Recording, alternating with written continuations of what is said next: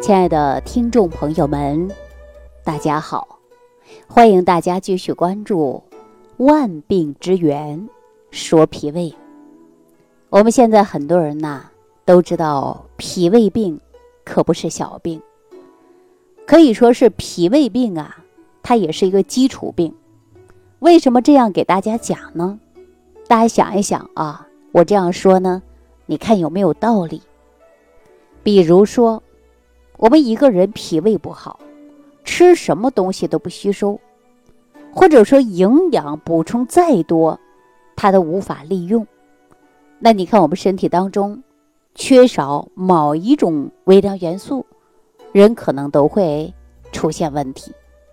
那如果说脾胃好，我们当今的时代啊，不缺吃的，不少穿的，营养物质呢又不缺，那你说？身体当中，是不是就会减少疾病的发生呢？所以说，脾胃病啊，它不是小病，我们应该重视起来。脾胃病呢，也是一种基础病。我跟大家说，脾胃不好啊，它引起其他别的病症啊，就会比较多啊。所以说，脾胃病它绝对不是小病。我在这儿呢，也呼吁大家。重视脾胃，养护身体的健康。我常常给大家举例子啊，说一个人不吃不喝的，那基本上这个人呐，就快生命截止了。说一个人胃口好，能吃能喝，你记住了，他就是有个感冒发烧的，他好的都比较快。所以说，脾胃病它不是小病，它是一个基础性的病。那我们现在是不是脾胃病很多呀？比如说萎缩性胃炎，啊，还有非萎缩性胃炎，啊，还有胃溃疡啊等等，脾胃病确确实实啊比较常见。所以我们有这样的一句话叫“十人九胃”。那我今天跟大家说一说慢性的萎缩性胃炎。其实这个病啊发病率还是比较高的。而且我们随着年龄的增长啊，它的发病率呢，它也会升高。为什么呢？比如说胃黏膜的萎缩程度啊，它跟年龄呢，它也是有关系的。所以，我们年龄升高了，我们常说跟机器一样，它慢慢出现老化了，是吧？所以呢，它慢慢的胃黏膜呢，也会出现退行性的一个变化。所以说，是一种半生理的现象。那我们据调查发现啊，说五十岁以上的人群当中，患有慢性胃炎的非常多，大约可以占到百分之三十左右。而慢性萎缩性胃炎的，可以说长时间呐，会发现自己呢消化上不好啊，而且呢日常生活当中啊，还有一种表现。什么表现呢？比如说，跟幽门螺旋杆菌，它是有关系的。因为目前认为，慢性萎缩性的胃炎跟幽门螺旋杆菌的感染，它还是有一定的关系的。比如说，有的人有胆汁反流，啊，还有的人呢，这个维生素的缺乏，这个也是有关系的。所以说，多种因素。综合的一种结果，就产生了一种慢性萎缩性的胃炎。我们首先第一种说到了，就是幽门螺旋杆菌。幽门螺旋杆菌呢是慢性萎缩性胃炎的主要的一个病因呐。大家呀可以检查一下，如果说你有慢性萎缩性胃炎，我都建议大家呀查一查幽门螺旋杆菌。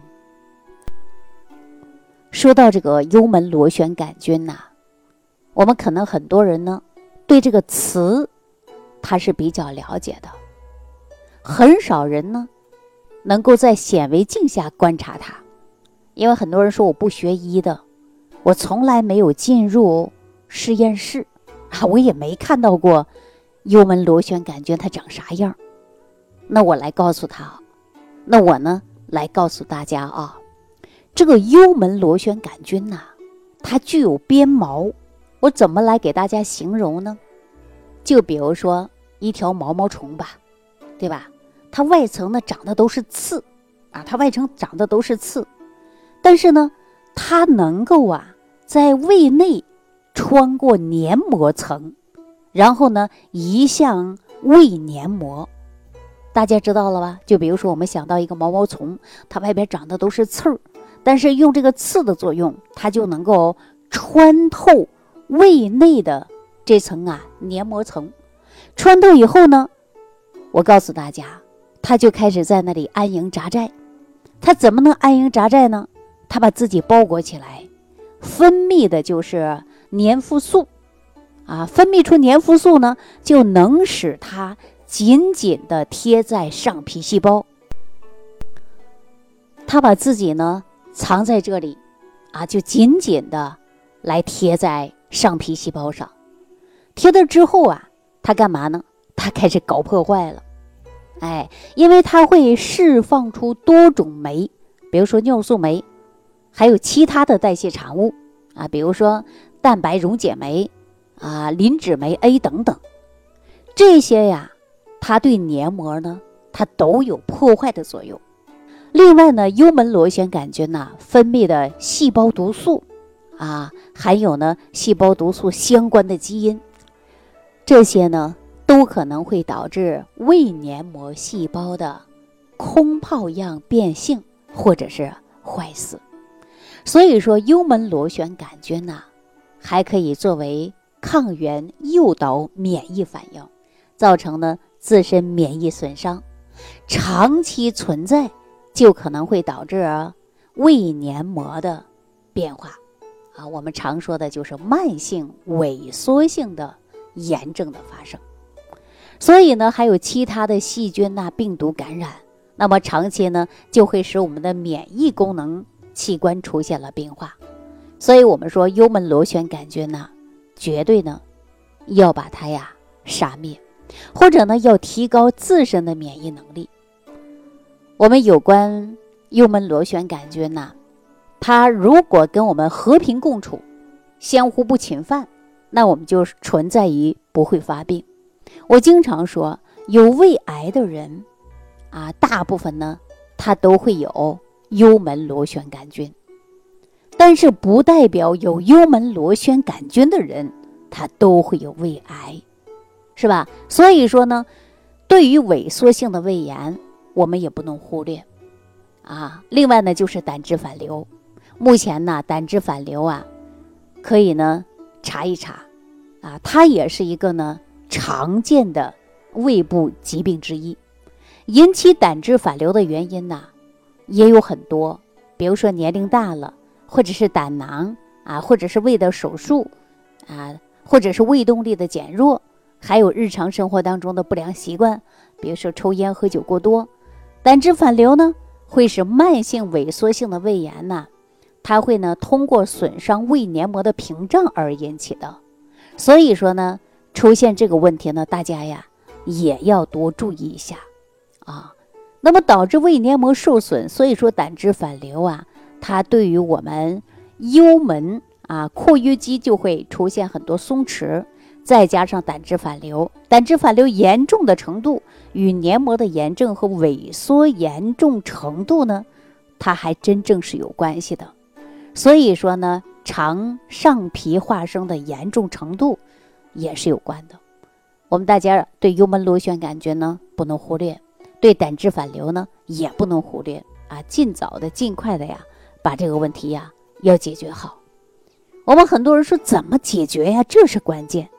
比如说我们医生啊，大部分建议大家用三联或者是四联，赶紧把这个菌给它杀死，是吧？但大家有没有发现，有的人是杀不死的，而且医生会说了，不能够啊吃时间太长的四联或者是三联，因为这部分药呢吃多了会什么呀？